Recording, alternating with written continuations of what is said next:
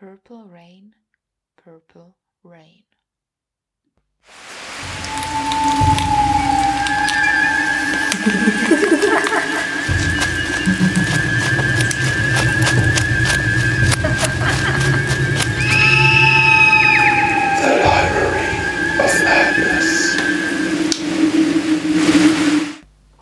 Hallo und herzlich willkommen bei Folge 3 von The Library of Madness, dem Podcast-Ableger von Sigma zu Foxtrot. Mein Name ist Petra und bevor ich euch eine neue talentierte Autorin vorstelle, ähm, erzähle ich euch mal, dass ich jetzt woanders aufnehme nämlich nicht mehr im Wohnzimmer an der Hauptstraße, wo ganz viele Autos und Trecker ständig vorbeifahren, sondern ganz hinten im Haus, wo unser Verlagsbüro gerade entsteht. Es stehen hier noch ein paar Möbel, die hier nichts zu suchen haben, aber es wird. Es ist sehr, sehr schön. So, das hier wird eine der Folgen sein, die ich wegen meiner Zahn-OP vorab aufnehme. Und ja, mal schauen, wie viel ich so heute schaffe, aber das wird schon. Ich möchte euch ja nicht auf dem Trockenen sitzen lassen und es gibt viel zu viele unfassbar talentierte Autoren, die ich euch noch vorstellen möchte. Und heute stelle ich euch Andrea Reinhardt vor. Sie ist die Täterin, die seit 2017 Verbrechen veröffentlicht nämlich perfide, dramatische und emotionale Thriller. Seit 2020 ist Andrea eine Vollzeittäterin. Damit lebt sie einen Traum. Sie liebt es zu schreiben und ist sehr dankbar dafür, so viele tolle Leser zu haben. Das Schreiben kam bei ihr eher zufällig. Es war nie geplant, eine Autorin zu werden. Es war einfach eine absurde, spontane Idee, die sie letztendlich aber dann doch sehr ernst genommen hatte. Andrea bevorzugt auch beim Lesen das Genre Thriller und Krimis, nur ganz, ganz selten verwirrt sie sich mal in ein anderes. Durch Charlotte Link ist sie auf das Genre aufmerksam geworden. Relativ spät sogar, denn da war sie schon Anfang 30. Sie war vorher nie so der Lesetyp. Eines Tages ist ihr dann ein Charlotte Link Krimi in die Hände gefallen. Sie hat es, warum auch immer, gelesen und war angefixt. Die nächsten Bücher waren dann von Karin Slaughter und Tess Gerritsen. Und ihr neues Hobby war dann Lesen. Und später auch Schreiben. Im April erscheint Andreas bereits achter Thriller, ein Standalone, bei dem es um eine sehr perfide Rache geht. Im Sommer erscheint dann der dritte Marcel Schweißer Teil, der Kommissar, den viele so lieben. Und dann ist auch noch ein drittes Buch für Ende des Jahres geplant. Im Oktober erscheint eine tolle Weihnachtsanthologie im Stil eines Adventskalenders, in dem auch eine Geschichte aus ihrer Feder drinsteckt. Und ich habe Andrea, wie auch viele andere Autoren, über Instagram kennengelernt. Und natürlich habe ich mich mit ihr ausgetauscht und ich kann mich an eine sehr lange Sprachnachricht erinnern, wo ich ihr Buch zu Ende gehört habe und dann einfach fassungslos im Auto saß und mir so dachte, wow, okay, was für ein Ende. Oh mein Gott.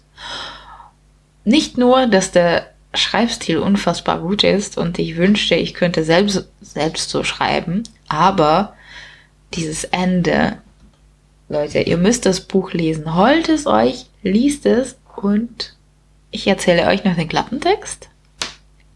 Dein Albtraum wird wahr. Um ihre bösen Träume loszuwerden, lassen sich vier Menschen auf eine neue Methode ein und begeben sich dafür freiwillig in ein Schlaflabor. Doch sie wissen nicht, dass der vermeintliche Forscher ihre Ängste für einen grausamen Plan benötigt, der aus Rache, Wut, Verzweiflung und Liebe entstand. Rund um Koblenz werden wenig später mehrere Leichen gefunden. Ihre Drapierung stellt die Ermittler vor ein Rätsel.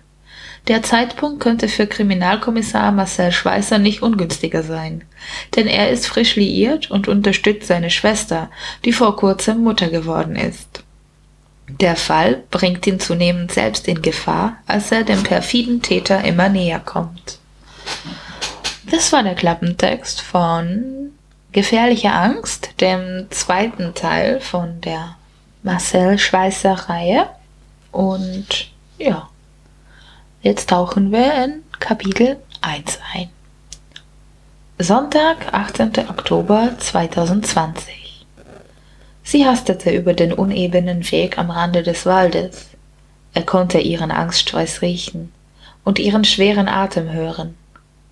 Es war nicht so, dass ihm das gefiel.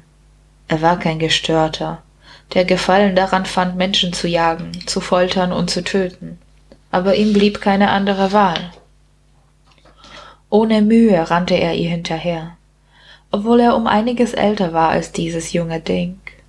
Die harten Trainingseinheiten alle zwei Tage zahlten sich aus. Er hätte noch ewig weiter rennen können, doch er würde die Frau bald erlösen. Die Arme, Sie war nur in dieser ausweglosen Situation, weil sie sich einmal im Leben auf die falsche Person eingelassen und dann noch einen fatalen Fehler gemacht hatte. Dieser war ihr mit Sicherheit noch nicht einmal bewusst. Trotzdem würde er ihren Tod bedeuten. Es war ein Jammer, dass sie nie erfahren würde, warum sie sterben musste. Immer wieder drehte sie sich um, schaute mit schreckgeweiteten Augen, wie nahe er ihr war, im Morgengrauen sah er ihre dunkelbraunen Rehaugen. Sie war eine Schönheit. Fast empfand er Mitleid, doch das durfte er sich auf keinen Fall leisten.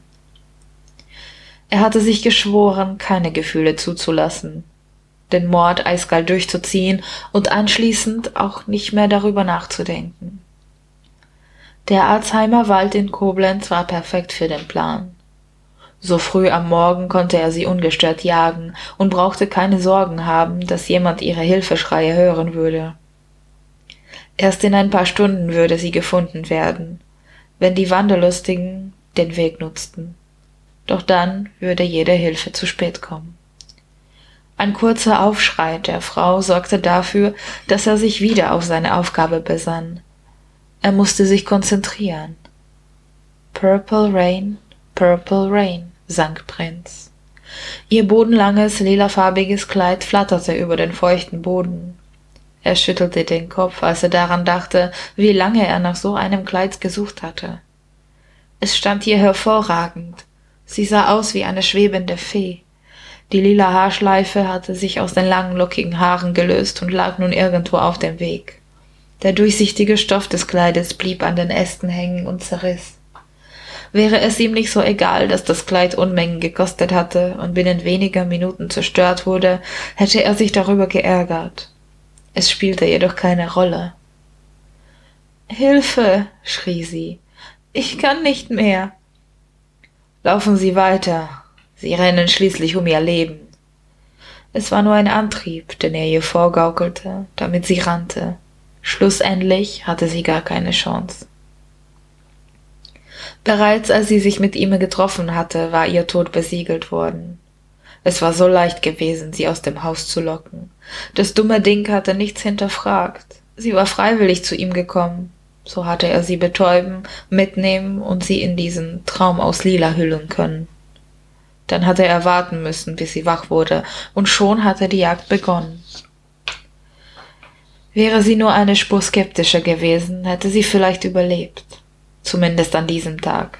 Irgendwann hätte er sie sich geholt, denn ihr Schicksal stand fest. Sie hatte ihn angefleht, sie freizulassen, versprochen, niemandem etwas zu sagen. Ihre Panik war zum Greifen nah. Er verspürte etwas Mitleid mit der Frau, doch ihm blieb nichts anderes übrig, als sie zu jagen.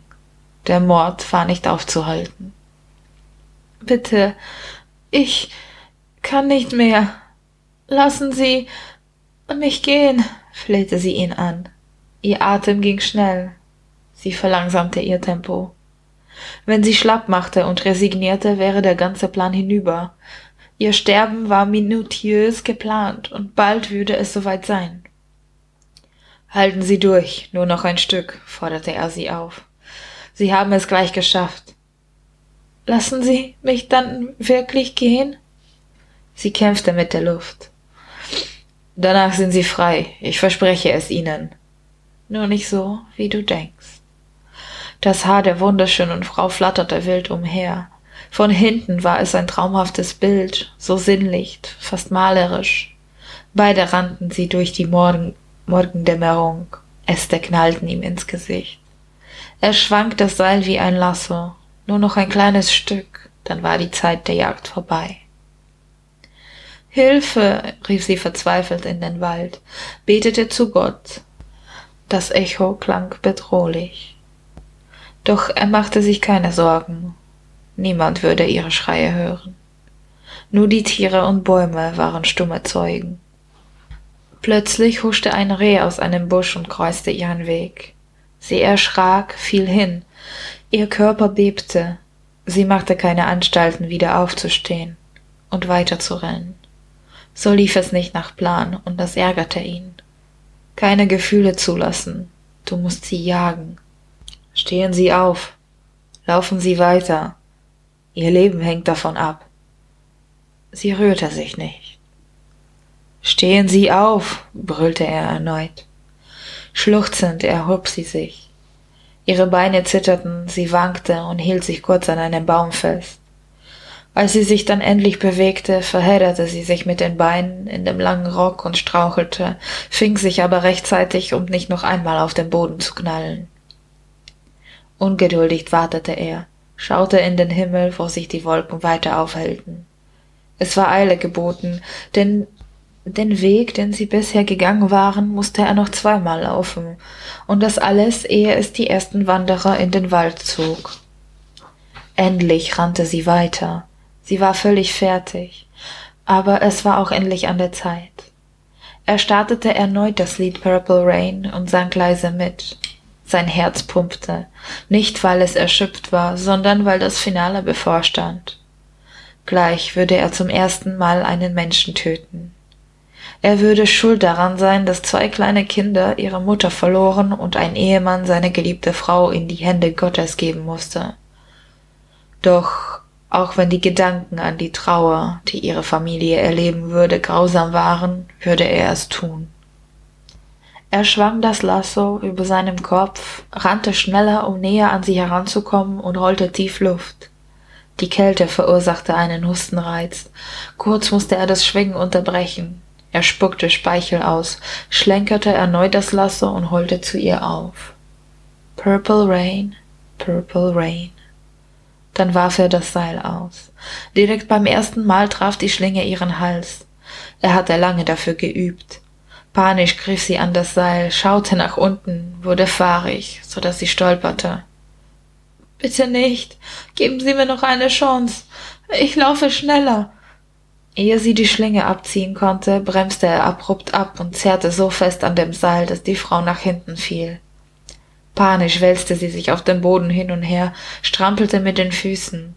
Laute Gurgelgeräusche entwichen ihre Kehle. Sie ruderte mit den Armen und griff immer wieder an das Seil. Er hangelte sich daran bis zu ihr und zog es dann zu. Anschließend blickte er in ihre angstgeweiteten Augen, die starr auf ihn gerichtet waren, flehend, voller Tränen.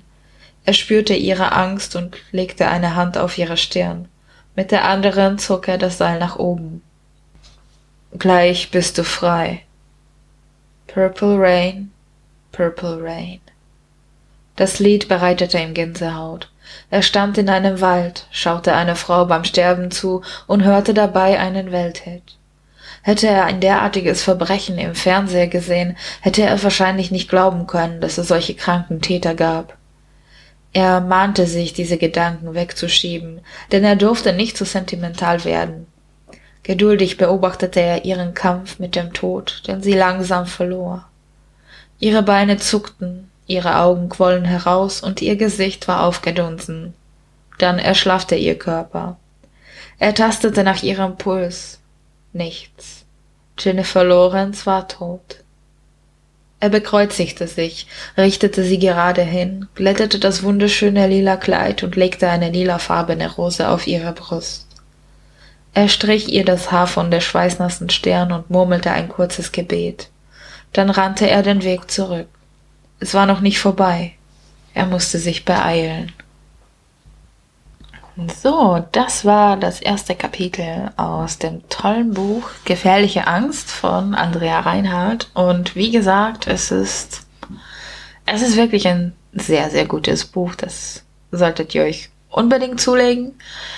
Wie immer findet ihr in der Folgenbeschreibung das vollständige Interview mit Andrea. Ihr findet dort auch die Links, wo ihr sie und ihre Bücher finden könnt. Und ja, ich freue mich, dass ihr wieder zugehört habt. Und wie üblich bedanke ich mich bei Mirka und Axel, die sich um mich liebevoll kümmern und mir diese Möglichkeit geben, euch tolle Autoren vorzustellen. Ja, und ich wünsche euch noch einen schönen Tag und ja, bleibt gesund und wir hören uns wieder.